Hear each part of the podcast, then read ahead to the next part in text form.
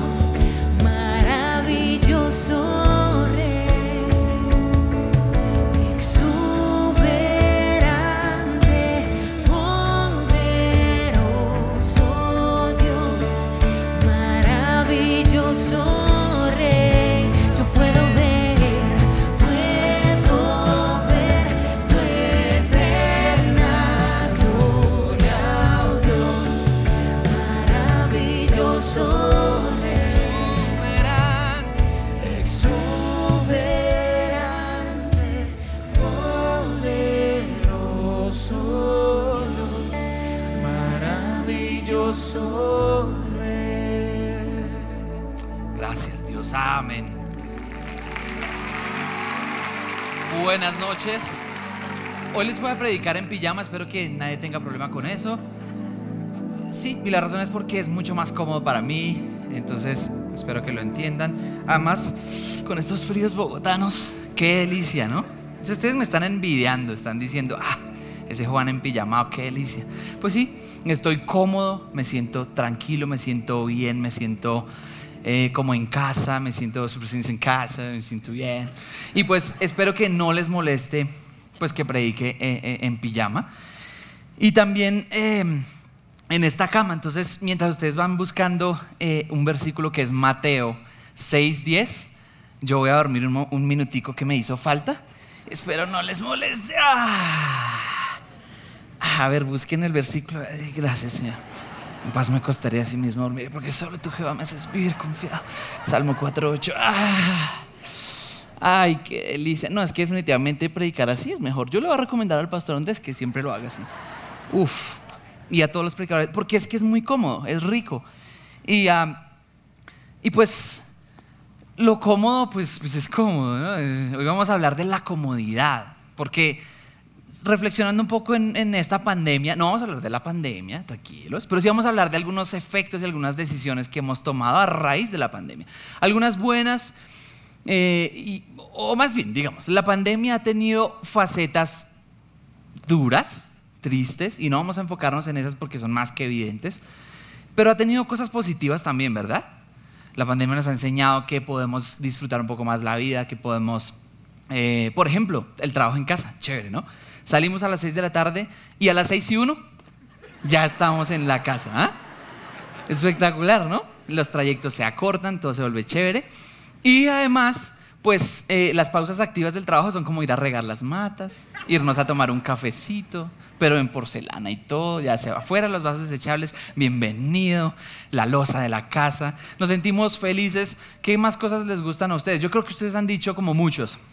Ah, no, nunca jamás vuelvo a entrar a la casa con zapatos. Qué cosa tan desasiada. Qué cosa tan terrible. La voy a dejar ahí y voy a entrar descalzo y voy a amar mi casa. Y mire, no nos ha dado en todo este año y medio ni una gripa, ¿verdad? Wow, espectacular. O sea, es como que qué cochinos éramos, ¿no? Yo creo que muchos hemos dicho, uy, vamos a lavarnos las manos 16 y 18 veces al día, ¿no? Esto nunca lo vamos a perder. Y decíamos, uy, qué asco es andarse saludando con todo el mundo de beso, guácale. Eso eh, pensándolo bien, uno ahí besando a todo el mundo. Por eso es que nos daba tanta gripa.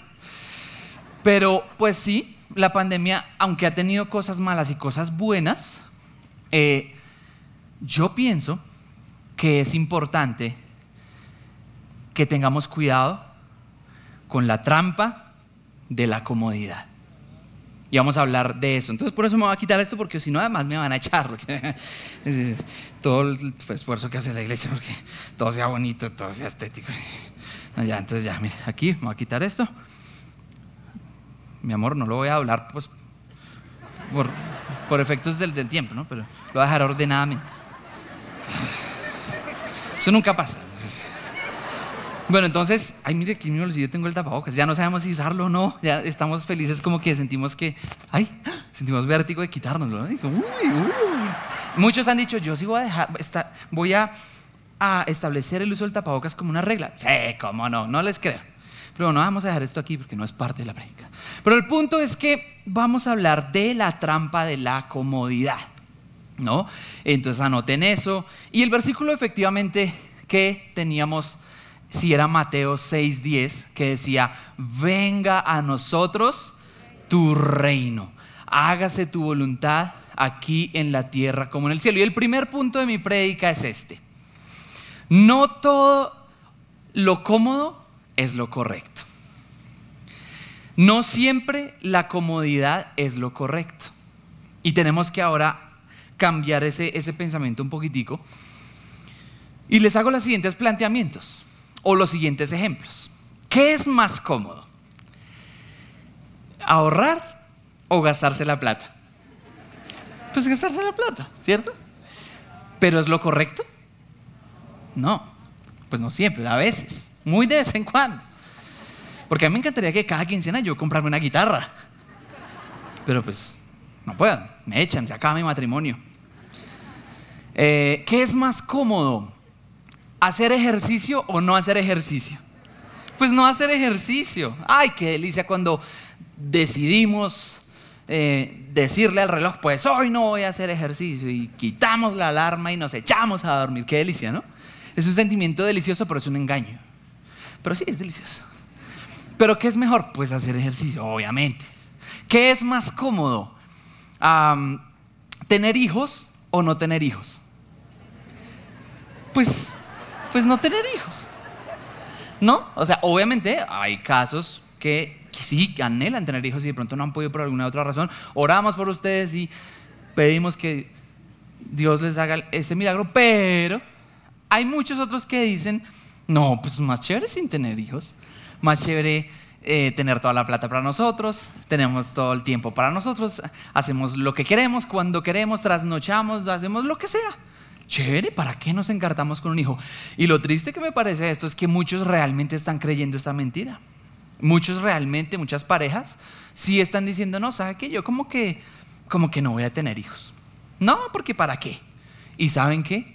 Dios dice claramente en muchos lugares de su palabra que Él espera que tengamos hijos. Así que si usted está empezando a creer esas mentiras, cuidado con la trampa de la comodidad.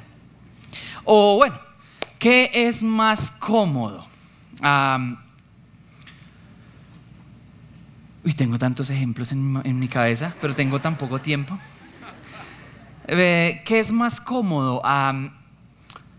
¿Venir a la iglesia presencialmente o recibirlo por internet, en su presencia en casa? ¿Ustedes qué dicen? Pues obvio que venir porque están aquí, o sea, obvio que piensan que más chévere es estar aquí. Y sí, los felicito. Y los aplaudo y los honro porque están acá. Quiere decir que ustedes sí saben que es más chévere, más espectacular venir. Pero hay muchos que en esta pandemia se han creído el cuento de no, pero, pero es como más chévere en la casa. Como que a las 4 y 59 yo estoy ahí terminando de trabajar y a las 5 y ya estoy ahí en el culto. Y luego en el, en el intermedio me voy y me cocino una arepa y frito un huevo. Me lo voy comiendo en la prédica, voy tomando apuntes en mi mente. Y como que ahora su presencia en casa, ¿no? Yo, yo me imagino, si tú estás viendo en este momento su presencia en casa, te bendigo. Yo creo que hay muchos ahí en este momento, ay, sí, tomando apuntes así, ¿no? Como así, luego así, luego se cansan y, ay, ah. ¿Qué, qué? Que la comodidad. Ay, la co- Yo imagino que hay muchos que me están escuchando en este momento y pues, están todos. Pero ahora, sé que hay otros casos donde sí, por ejemplo, los papás, sí, no vamos a ver su presencia aquí, los entendemos, no los estamos juzgando. Pero sí, hay otros casos que dicen, no, no, no, es que yo me estoy cuidando. No es el tiempo de volver a la iglesia. Pero uno los ve en restaurantes, uno los ve en cumpleaños y uno dice, este no se está cuidando, este se acomodó a su presencia en casa. Y yo quiero aclarar que su presencia en casa fue una medida de emergencia. O sea, una pandemia, ¿ok? Y pues sí, uno puede en una, en una emergencia vivir en un sótano comiendo enlatados, pero no quiere decir que así tenga que ser siempre. Entonces, yo los animo a todos los que están cómodos en su presencia en casa, que regresen. Vuelvan a la iglesia presencial. Vuelve pronto, por favor, que tus ojos quiero ver. Por los campos correré. Sí, Señor. Sí, sí, sí, sí. Regresen. Regresa otra vez, día a día. Vuelvan, vuelvan. Aquí están sus puestos. Bueno, hoy no hay muchos, pero sí, hay puestos que probablemente les correspondan a ustedes. ¿Recuerdan lo chévere que la pasaban acá? Por favor, regresen, nos hacen falta. Y nosotros sabemos que les hacemos falta. Así que, por favor, regresen. Sí, porque es que yo creo que uno, yo siempre me he preguntado cómo adorarán los que reciben culto en, cama, ¿no? ¿Será que así? Tu nombre es... Y- Pero si están de lado, ¿cómo harán? Por ejemplo, tu nombre es... Ad- No, no sé. O, de pronto piensan que Dios está allá. ah, No sé. Es un misterio. De hecho, algunos me los imagino que así como... Que han desarrollado diferentes habilidades así como... Anotar de cabeza y todo. Y eso ya se ha vuelto... Uy, uy, toda una cosa. Pues, por favor, por favor. Yo sé que es más cómodo de pronto evitarse el trancón o quien sea que o la fila, no sé qué es lo que piensan, pero ojo con la trampa de la comodidad, porque no solo se aplica a su presencia en casa, se aplica a nuestra vida como tal. ¿Qué es más cómodo? ¿Hacer la voluntad de Dios o hacer nuestra voluntad? Nuestra voluntad, ¿cierto? Si usted se quiere cuadrar con alguien, pues, pues no le preguntemos a Dios, solo hagámoslo. Venga a nosotros tu reino. ¿No? O si usted quiere comprarse una guitarra, yo no sé quiénes aquí quisieran eso, nadie. ¿Qué sería mejor? ¡Pic! Compras. Ahora es tan fácil. Ay, qué tentaciones las que hay. Pero hey, es la voluntad de Dios. Si usted quiere comprar esa casa, lo más fácil es pues comprarla. O preguntarle a Dios, porque tememos que Dios nos diga que no, ¿cierto? Por eso no le preguntamos. Pero, pero lo que pasa es que Dios es bueno. Y Él quiere lo mejor para nosotros. Y muchas veces decimos, ah, si tan solo le hubiera preguntado a Dios, no hubiera cometido esta burrada. Entonces, ¿por qué me gusta tanto este versículo del Padre nuestro que dice, venga a nosotros tu reino? Porque precisamente habla de que Dios es un rey. Pero ¿dónde está este versículo? En este preciso momento no lo recuerdo, pero gracias a Dios que compré el libro del pastor Andrés, la oración es la clave del éxito. Cómpralo y aprenderás a orar en una guía práctica y rápida y serás un hombre de oración tal como el pastor Andrés. Y lo venden en el Coffee and Jesus. En el Coffee donde venden libros. Es la, voz de Cami Maecha que graba eso. Ve al Coffee and Jesus y compra libros. Muy bien. Entonces les recomiendo que lo compren. Este no es el mío porque el mío me lo autografió el pastor. Y, pero está guau. Y en el capítulo 7 dice, venga a nosotros tu reino. Uy, en el, culto anterior me salió preciso. Ya. Venga tu reino. Publicidad política pagada. Pónganlo debajo de su alma, cómprenlo y pongan, pero no lo olviden. Léanlo todas las noches. Pues sí, el libro está bueno y nos enseña precisamente eso, que Dios es un rey. Venga a nosotros tu reino y hágase tu voluntad. Claro, nosotros somos, estamos más familiarizados como con la democracia, ¿no? No con la monarquía. Nosotros no sabemos mucho cómo es el tema de un rey, sabemos mucho lo de un presidente. Sabemos que todos votamos, hay una democracia, todos participamos, si podemos estar de acuerdo o no, pero con una monarquía no es así. El rey emite un decreto y ya, y, saben que el reino de los cielos es un reino, no, no una presidencia, no, un- no algo así. Entonces, ¿por qué es interesante esto? Porque esto me lleva, ah, bueno, ya les dije el primer punto de mi predica que es, ¿cómo es que es? No todo lo cómodo es lo mejor, no siempre la comodidad es lo mejor. Y, usted dirá, bueno, ¿y qué? ¿Qué? ¿Y y Dios es un rey? ¿Qué tiene que ver con eso? Pues mire, esto me lleva al punto número dos de mi predica que es, Dios es soberano. ¿Y saben qué pasa? que Dios tiene una voluntad. Él es soberano. Y su voluntad se cumplirá siempre. Y esa voluntad en momentos sí puede que nos genere cierta comodidad, pero en otros momentos esa voluntad nos generará incomodidad. Por eso la comodidad no puede ser el factor determinante de nuestras decisiones, sino que tiene que ser la voluntad de Dios. La voluntad de Dios tiene que ser el factor determinante de nuestras decisiones. Entonces, Dios es soberano. Uno de los nombres que más me encanta de Dios es Adonai Yahweh. Resulta que ese nombre no, no lo había pensado mucho a lo largo de mi vida, pero últimamente Adonai Yahweh me ha impactado. ¿Saben qué significa Adonai? Significa amo y señor de todo. Es una faceta espectacular de la majestad de Dios, de la realeza de Dios, de su carácter y de su ser como rey. Él es soberano, uno de sus atributos es su soberanía. Ser soberano es poder hacer lo que Él quiera cuando Él quiera. Ser soberano no es poder hacer cualquier cosa porque eso es todopoderoso, sino es hacer todo lo que Él desee hacer. Tiene que ver con su carácter y tiene que ver con su bondad. Entonces, eh, las Biblias, por ejemplo, las que leemos nosotros, la nueva traducción viviente, la NBI o lo que sea, han traducido esta forma de Adonai Yahweh como el Señor soberano. Entonces, siempre que usted encuentre esa expresión en la Biblia, el Señor soberano, es porque en el hebreo estaba escrito allí Adonai Yahweh. Y significa eso, amo supremo, amo de todo, amo y Señor de la creación, majestad. Y lo que pasa es que, ¿por qué me impacta ese nombre? Porque tuvimos un encuentro con el Dios soberano recientemente. Resulta que teníamos un viaje planeado, era el viaje de ensueño, como dice mi cuñado, era un viaje que queríamos hacer a República Dominicana.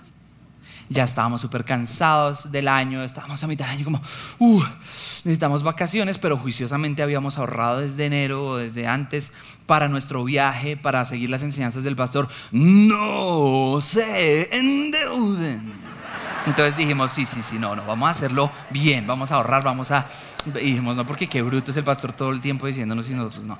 Entonces lo hicimos así, estábamos felices, llegó ese 22 de agosto de este año y dijimos, ya, nos vamos para Punta Cana, nos vamos para la República Dominicana. No conocíamos, no sabíamos cómo era, pero sabíamos que las olas del mar, la playa, la tibia brisa nos estaba esperando así. Las palmeras eh, nos llamaban desde allá hasta acá y nos decían, venid vosotros que queréis descansar, aquí os esperamos. Y nosotros, wow, ya teníamos todo listo, empezamos a, a alistar las maletas, mi esposa lista como seis meses antes las maletas. No, mentiras, no, sí es verdad. Y, y, y entonces estábamos listos ya, ¿no? Ay, sí, nos vamos a vacaciones. Y, de repente nos montamos en el avión. Decimos, ¿hace cuánto que no montábamos en avión? Por esta pandemia, qué alegría, qué, cambiado está todo esto. Mire que si podían respetar las filas. Y entonces estábamos ahí sentados, ¿no? ahí en el pasillo, no sé cuál, la fila K. Y ahí estaba yo con mi esposa, mi amor, todo va a estar bien. Mis cuñados, porque era un viaje en el que íbamos a ir mi esposa y yo, mis suegros y mis cuñados. O sea, era el viaje de los sueños, era como espectacular. Los seis va a ser lo mejor. Mis cuñados se habían ido un día antes porque iban a celebrar sus cumpleaños. Mi, cuñada, mi suegro y mi esposa cumplen todos en agosto. Entonces, es como, ah, pero entonces ese viaje pues era una buena celebración. Bueno. Entonces ellos se habían ido y nosotros en ese vuelo íbamos mis suegros y mi esposa y yo íbamos los cuatro felices. Mi suegro era todo, vamos a orar por el avión. Y yo, sí, sí, sí, sí, sí, suegrito, vamos a orar por el avión. Y el suegrito decía, Señor, sostén la lata número 46 del avión. Nosotros, sí, Y así. Y estábamos felices, no, nos disfrutábamos hasta las turbulencias, porque era como que, no sé, hace o sea, en este evento tan tremendo. Y nos y dice, bueno, 10.000 pies, vamos a aterrizar la, la- la- ciudad de Punta Cana, les da a ustedes la bienvenida. Entonces, ¡guau! Súper. Bajamos y uff, se abrió la, la- ventana del avión y en- nos golpeó el fogaje, ¿no? La tierra caliente, ¡guau! el Caribe, estábamos felices, íbamos así en Bermudas, íbamos felices, íbamos con flotador, íbamos espectacular. Y nos bajamos y empezamos a hacer la fila de inmigración por cosas del destino. Nos cambian de fila, ustedes se van por aquí, nosotros, raro. Bueno, vamos. Pasamos por co- cosas, casualidades, no pasamos los cuatro, sino separados. Mis sobrinos se fueron a una ventanilla, nosotros a otra y yo, sobrinos, no nos dejen. Bueno, no importa. Nos dijeron, "Eh, ¿cuántos días van a estar en Punta Cana? Entonces, con mi esposa y yo, no, tantos. Hay algo raro con ustedes, se van para el cuartico. Yo, bueno, pues sí. Y, y recordé a mi papá, el que nada debe, nada teme. Yo, ah, pues sí. Y entonces nos fuimos al cuartico, ¿no? Y ahí psh, cerraron la puerta. Y nosotros ahí todos. mm. Cuando, ¿ustedes, ¿Ustedes por qué no traen plata en efectivo? Y nosotros, sí, qué bruto, ¿no? Entonces, no, pero no, pero es un hotel todo incluido, no tiene sentido. No, no, es que es un hotel todo incluido. Muy sospechoso, no, se- cállense, no tienen derecho a decir nada. Ustedes, ustedes son muy sospechosos. Y al lado de nosotros había un señor tatuado así, con armas, armado hasta los dientes, así, con una escopeta aquí, que usted que lleva ahí nada. Al lado de nosotros había una. o sea, todos los males en ese cuartico y nosotros ahí. O sea, tipo alerta aeropuerto, tal cual. Nosotros mirábamos así como, ¿dónde nos estarán grabando? Seremos el próximo programa. Y nosotros decimos, no, pero pues de verdad, pues, estamos en un viaje de familia. Pues la, la República Dominicana sea, eh, es un país soberano y se reserva los derechos de dejarlo entrar a ustedes a la República, así que ustedes se me devuelven a Colombia en el mismo avión por el que vinieron. Nosotros, a partir de este momento, quedan inadmitidos. Nosotros, "¿E- ¿esto está pasando? Mi amor, ¿esto es un sueño? Estaba pasando. Y nosotros, oh. Y nosotros decimos, no, ya nos conocemos a Adonai, Yahweh. Su tetragramaton impronunciable, YHWH, se glorificará y nos salvará de aquí. Todo estará bien. Regresa el tipo, definitivamente es un hecho, ustedes se largan ya mismo, no pueden... Y nosotros, no, y entonces yo me envalentoné, ¿no? Yo dije, no, yo voy a ser el hombre de la casa, mi amor, no te preocupes. Yo le dije, señor, yo no puedo aceptar eso. Usted nos está arruinando el viaje de vacaciones, yo no puedo aceptar eso. Yo intenté hablar como de pelufo y todo. Yo, yo, yo, yo- no me voy a bañar eso, hermano. Yo no me voy a bañar eso, no. Yo, yo, yo un viaje con mi familia, hermano. Y entonces resulta que el tipo se me va a acabar el tiempo. No, no, no gasten tiempo en hacer chistes. Y entonces resulta que el tipo dice, pues si usted no lo puede aceptar, entonces queda detenido. Y yo, no, no, sí lo puedo aceptar, sí lo puedo aceptar, sí lo puedo, sí lo puedo aceptar, sí lo puedo aceptar. Y entonces, claro, ya nos estaban amenazando que nos iban a echar a la cárcel. Y yo soy un ministro de Dios. Yo canto en la iglesia, yo no soy ningún narcotraficante. Bueno, entonces resulta que no solo eso, dice, su pasaporte quedan decomisado. Todo se iba grabando. O sea, yo dije, no, ¿en qué momento no- nos echan al foso los leones? Yo decía, me siento como Daniel Sadrak, me saqué a Bendigo. Y entonces, entonces de la nada, así está, nos escoltan al avión porque teníamos que regresar en el mismo avión en el que habíamos ido. Ahí estaba el avión esperándonos así. Todo bonito. Menos mal porque si no, nos hubiera tocado pasar una noche ahí, como en una cárcel. Y yo, oh, no. Entonces ahí, eh, y la tripulación va a tener su pasaporte y no se lo podemos dar si no está Bogotá. Nosotros entrábamos en ese avión y todos nos miraban así. Y nosotros. Y yo, bueno, mi amor, siéntate, siéntate. Ay, mi esposa. Y estábamos frustrados, estábamos mal. Dijimos, ¿cómo así? Llegamos a Bogotá, no podíamos ni sacar los teléfonos, porque si ustedes sacan los teléfonos, entonces lo metemos a la casa. Lo apagamos, lo apagamos. Llegamos acá, hasta acá podíamos avisar, el viaje se dañó, ellos allá, nosotros acá, éramos como mi pobre angelito, mis suegros están en Punta Cana y nosotros en aquí. Nosotros acá, en la noche. Y encima de todo nos meten al cuartico del aeropuerto en Bogotá. Estábamos en el mismísimo y famoso reconocido cuarto donde meten a los de, a los de sí, kilos de cocaína y no sé qué, positivo para el calor. eh, eh, sí, tal cual. o sea, nosotros estábamos ahí, nos miraban mm, como otro más. Y además nuestras excusas eran súper parecidas a los que todo el mundo dice. O sea, nosotros, no, nosotros no sabemos por qué estamos acá. Todos, "Mm, mm, mm, mm". No, pero confiese. Y nosotros, no, pero de verdad. ¿Cuánto llevan? Nada. O sea, eran- las mismas excusas del programa eran las nuestras. No, no, no, es que nosotros mismos compramos los tickets. Mm. Entonces, uf, fue terrible. Nos sentíamos muy mal, nos sentíamos eh, terrible, como ladrones. Yo, decía, no, pero de verdad, mire, yo tengo, un- yo soy de una iglesia. Bueno, en todo caso, ese domingo llegamos a nuestra casa sin maletas, castigados, humillados. No lo he superado. ¿no? Y, y entonces dijimos, wow, pues ¿qué hacemos? Y, mi mamá me manda un WhatsApp, ¿no? Un WhatsApp. Y me dice, hijo, ¿no será que... Ah, porque eso fue, eh, un lunes, o sea, ese lunes de- después mi mamá me manda, ¿no será que Dios quería que tú ministraras en la oración de mañana, que es la primera oración presencial? Y yo, no, o sea, yo entiendo. Yo entiendo, yo entiendo la buena intención.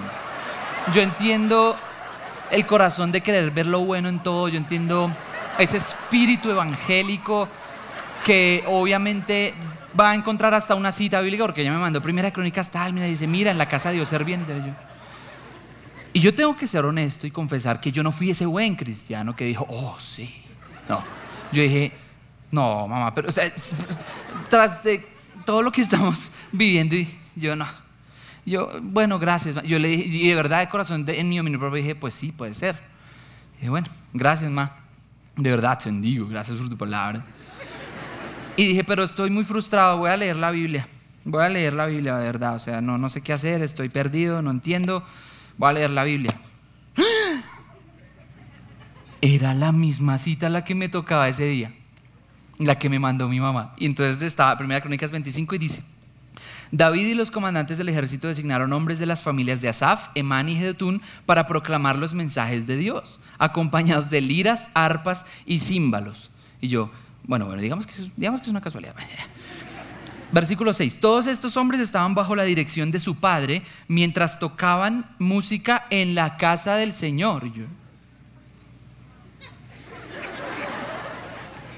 Entre sus responsabilidades estaba tocar címbalos, arpas y liras en la casa de Dios. Asaf, Jedutún, Emán dependían directamente del rey. Todos ellos junto con sus familias estaban capacitados para tocar música delante del Señor. Y era como Dios diciéndome, como el meme del, del, del morenito.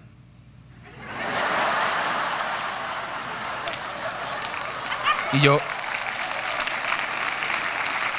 Y sigue, o sea, dice 288 en total eran músicos por excelencia y dice, y ojo con esto, los músicos se designaban para los turnos de servicio mediante el sorteo sagrado.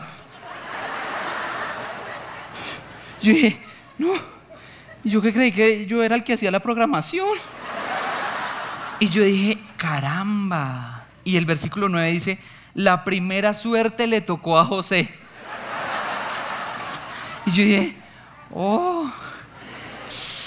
Entonces dije, Dios, o sea, ya entiendo que sí, tú quieres que yo cante la primera oración. Esa primera oración fue espectacular. Estábamos acá, yo me- eso sí me lo disfruté y el pastor dijo, ahí está Juan, se vino de Punta Cana para adorar. Y yo todo, yo todo, claro. Pero no Ustedes decían, uy, ese Juan qué espiritual. No, ese Juan qué hombre, eh, qué compromiso. ala". No, y sí y no. O sea, sí, obvio. Porque ese lunes yo fui todo, después de leer eso, Pastor, ¿será que mañana, pues, pues por todo lo que pasó, ¿será que me puedo unir como al equipo?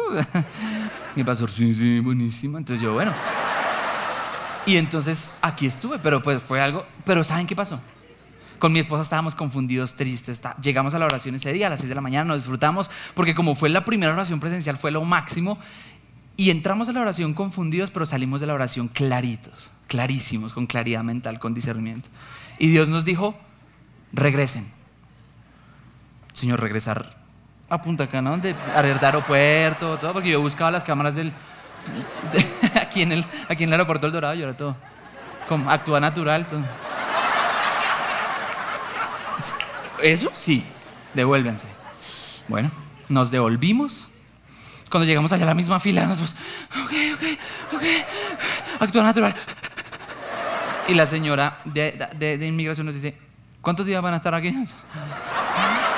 Tantos. Sigan. Pero hágame una pregunta más. Pregúnteme algo, pregúnteme cuánta plata tengo en efectivo. Algo, algo. Nada. Pasamos, llegamos, todo el viaje salió espectacular y ahí entendimos algo. Dios es soberano. Dios hace lo que Él quiere, cuando Él quiere, como quiere y así lo hará en tu vida. Tú estás pensando algo, tú no entiendes algo, tú no sabes por qué te está sucediendo lo que te está sucediendo, pero Dios es soberano. Y en el momento en que menos te lo esperes, con los de repente de Dios, todo se arregla. Y entonces es como, wow. La manera de Dios, mi señora. Exactamente. No terrible. Y yo a ti, ciudadano. Gracias. Pues eso es la soberanía de Dios. Les voy a mostrar tres versículos en la Biblia que muestran qué es la soberanía de Dios. Uno está, eh, o están en Proverbios capítulo 15, eh, capítulo 16. Sí. El versículo 1 dice, podemos hacer nuestros propios planes, pero la respuesta correcta viene del Señor. Eso es la soberanía de Dios. Ahora el versículo 9. Podemos hacer nuestros planes, pero el Señor determina nuestros pasos. Wow. Y el versículo 33, el último de este capítulo. Podemos tirar los dados, pero el Señor decide cómo caen. Uh, o sea, eso es otro nivel, porque para nosotros los dados es como el parqués, ¿no? Eh, jugamos parqués. Pero para un israelita como Salomón, que escribió esto, los dados eran el Urim y el Tumim. La manera en la que se tomaban las decisiones, antes porque no tenían el Espíritu Santo como nosotros. Ellos arrojaban el Urim y el Tumim, dos piedras sagradas que se usaban en el templo, pero aunque ellos arrojaban los dados, el Señor decidía cómo caían. Entonces, pues ah, esa es la soberanía de Dios. Por eso hablamos de Adonai Yahweh. Y nosotros tenemos que confiar en esa soberanía. Les voy a mostrar un versículo más de ñapa que me encontré impresionante, que es el Salmo 93. Y escúchenlo porque creo que no lo tienen los de BTS. O si sí, qué pilos. El Señor es rey, se viste de majestad. Ciertamente el Señor se viste de majestad y está armado con fuerza. El mundo permanece firme y no puede ser sacudido. Tu trono, oh Dios, permanece desde tiempos inmemoriales. Tú mismo existes desde el pasado eterno. Pero más poderoso que el estruendo de los mares enfurecidos, más potente que las rompientes olas en la orilla, es el Señor quien está en lo alto. Él es más poderoso que ellos. Tu reino, oh Señor, es santo por siempre y para siempre. Nuestro Dios es rey. Nuestro Dios es glorioso. Y el último punto de mi prédica es este. El tercer punto. Cuando adoras la soberanía de Dios, Él interviene en tu situación. Cuando adoramos la soberanía de Dios, Él pelea por nosotros. Porque claro, la historia tuvo un buen final en el, caso, en el caso mío, pero ¿saben qué pasó? Ese lunes en la noche tuvimos que, o en la tarde, ponernos a orar y a darle gracias a Dios y a alabar a Dios en el momento de nuestra prueba. Y empezamos a decirle, Señor, ¿nos vas a dejar en, en la vergüenza? ¿No vas a pelear por nosotros? Pero aún hagas lo que hagas, te damos gracias, te adoramos y confiamos que, en que lo que tú decidas estará bien para nosotros. Y cierro con estas dos historias. Una es una historia impresionante que han usado varios predicadores en estos días y es Segunda de Crónicas 20. Habla de Josafat, que él fue amenazado por un poderoso ejército y él estaba lleno de miedo, de pánico. Por eso Dios puede entender lo que estamos viviendo. Y él oró así, oh Señor, Dios de nuestros antepasados, solo tú eres el Dios que está en el cielo, tú eres el gobernante de todos los reinos de la tierra, tú eres fuerte y poderoso, nadie puede hacerte frente. Oh Dios nuestro, ¿acaso no expulsaste a los que vivían en esta tierra? Y luego, y luego pidió, podremos clamar a ti para que nos salves y tú nos oirás y nos rescatarás. Y sabemos el final de la historia. El Señor mismo peleó por ellos y el ejército enemigo se destruyeron entre ellos mismos. Ellos ni siquiera tuvieron que pelear, pero sí tuvieron que cantar de gracias al Señor porque su fiel amor perdura para siempre. Y mi última ilustración, o mi última historia bíblica, está en Éxodo 17. Y esta es mi final ilustración. Adivinen cuál es el personaje. Exactamente. Moisés. Moisés también es amenazado por un gran ejército, el ejército de Amalek, que lo atacaba. Y resulta que Moisés hizo algo. Él se fue a la cima de la montaña y levantó la vara de Dios y levantó sus manos. Y dice la Biblia que cuando él levantó sus manos, el ejército de Israel vencía. Pero él se cansaba y cuando bajaba las manos, el ejército de Amalek vencía. Entonces Ur y Aarón vieron esto y ayudaron a sostener los brazos de Moisés y así ganaron la victoria. Y dice acá en el versículo 15, entonces Moisés edificó un altar en ese lugar y lo llamó Yahweh Nisi, que significa el Señor es mi estandarte. Y para muchos este nombre no tiene mucho significado, no comprenden cuál fue el poder de este nombre. Y lo que pasa es que esta vara que Moisés sostenía en ese monte era la misma vara con la que Dios, Jehová, había abierto el mar rojo en dos. Esta era la misma vara que se había convertido en una serpiente. Era la misma vara que había desatado las plagas en Egipto. Y era la misma vara con la que agua fluyó de la roca. Lo que estaba haciendo Moisés en este monte era decir, el Dios que en el pasado me libró, me va a librar de esta batalla. El Dios que me sanó ayer, me sanará mañana. El Dios que sanó mi cáncer, sanará a mi hijo de esta situación. El Dios que me libró, me volverá a librar porque Él es mi estandarte. Cuentan los historiadores que este episodio llevó a los ejércitos de otras naciones a usar estandartes en la guerra, porque vieron como el Dios de Israel había peleado por ellos cuando ellos habían levantado el estandarte. Y por eso es que en las guerras usaban pendones, usaban eh, banderas, usaban estandartes. Y yo quiero decirte que la prueba que hoy estás viviendo es el estandarte que vas a levantar mañana. Las pruebas de las que Dios te ha librado ayer son los estandartes que puedes levantar hoy para que Dios intervenga en tu vida porque Él es soberano. Pero no solo es soberano, es bueno. Así que pon tu, levántate y cierra tus ojos y vamos a vamos a darle gracias a Dios por la prueba en la que estamos. Porque sin importar lo difícil que esté siendo, Dios se va a glorificar y Dios obrará. Lo que debes hacer es levantar el nombre del Señor. Levanta el nombre de tu Dios, así como Moisés levantó el nombre de Jehová. Dile, Señor, tú eres Jehová Nisi, mi bandera, el Dios que obró en el pasado. Tú eres y yo proclamaré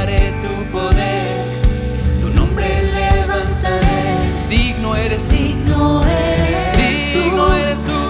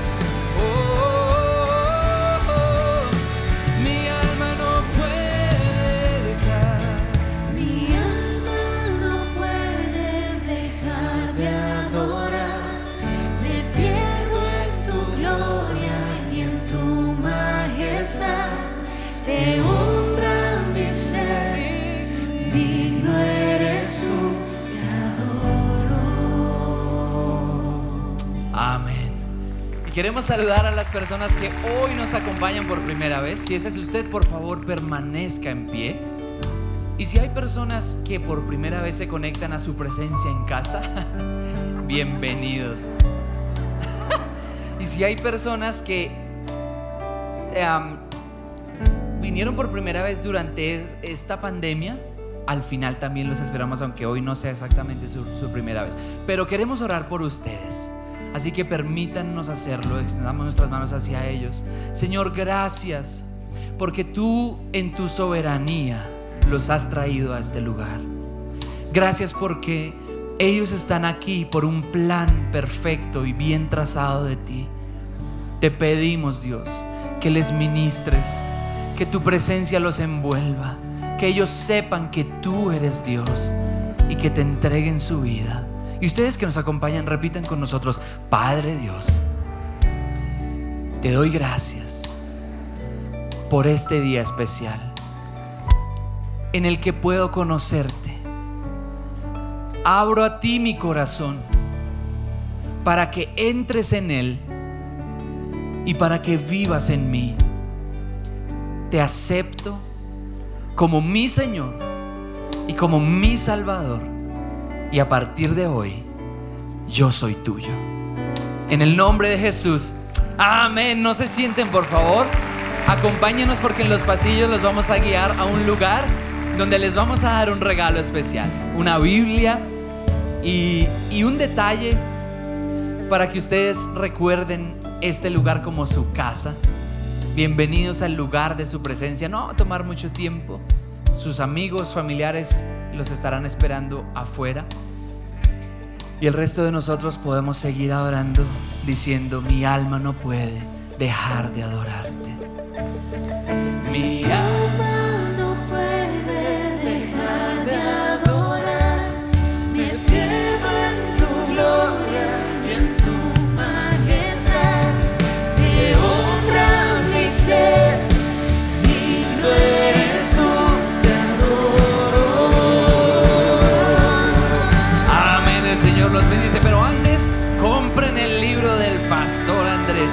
para que aprendan a orar. ¿Listos? La oración es la clave del éxito. Vayan y lo compran en el coffee. Bendiciones.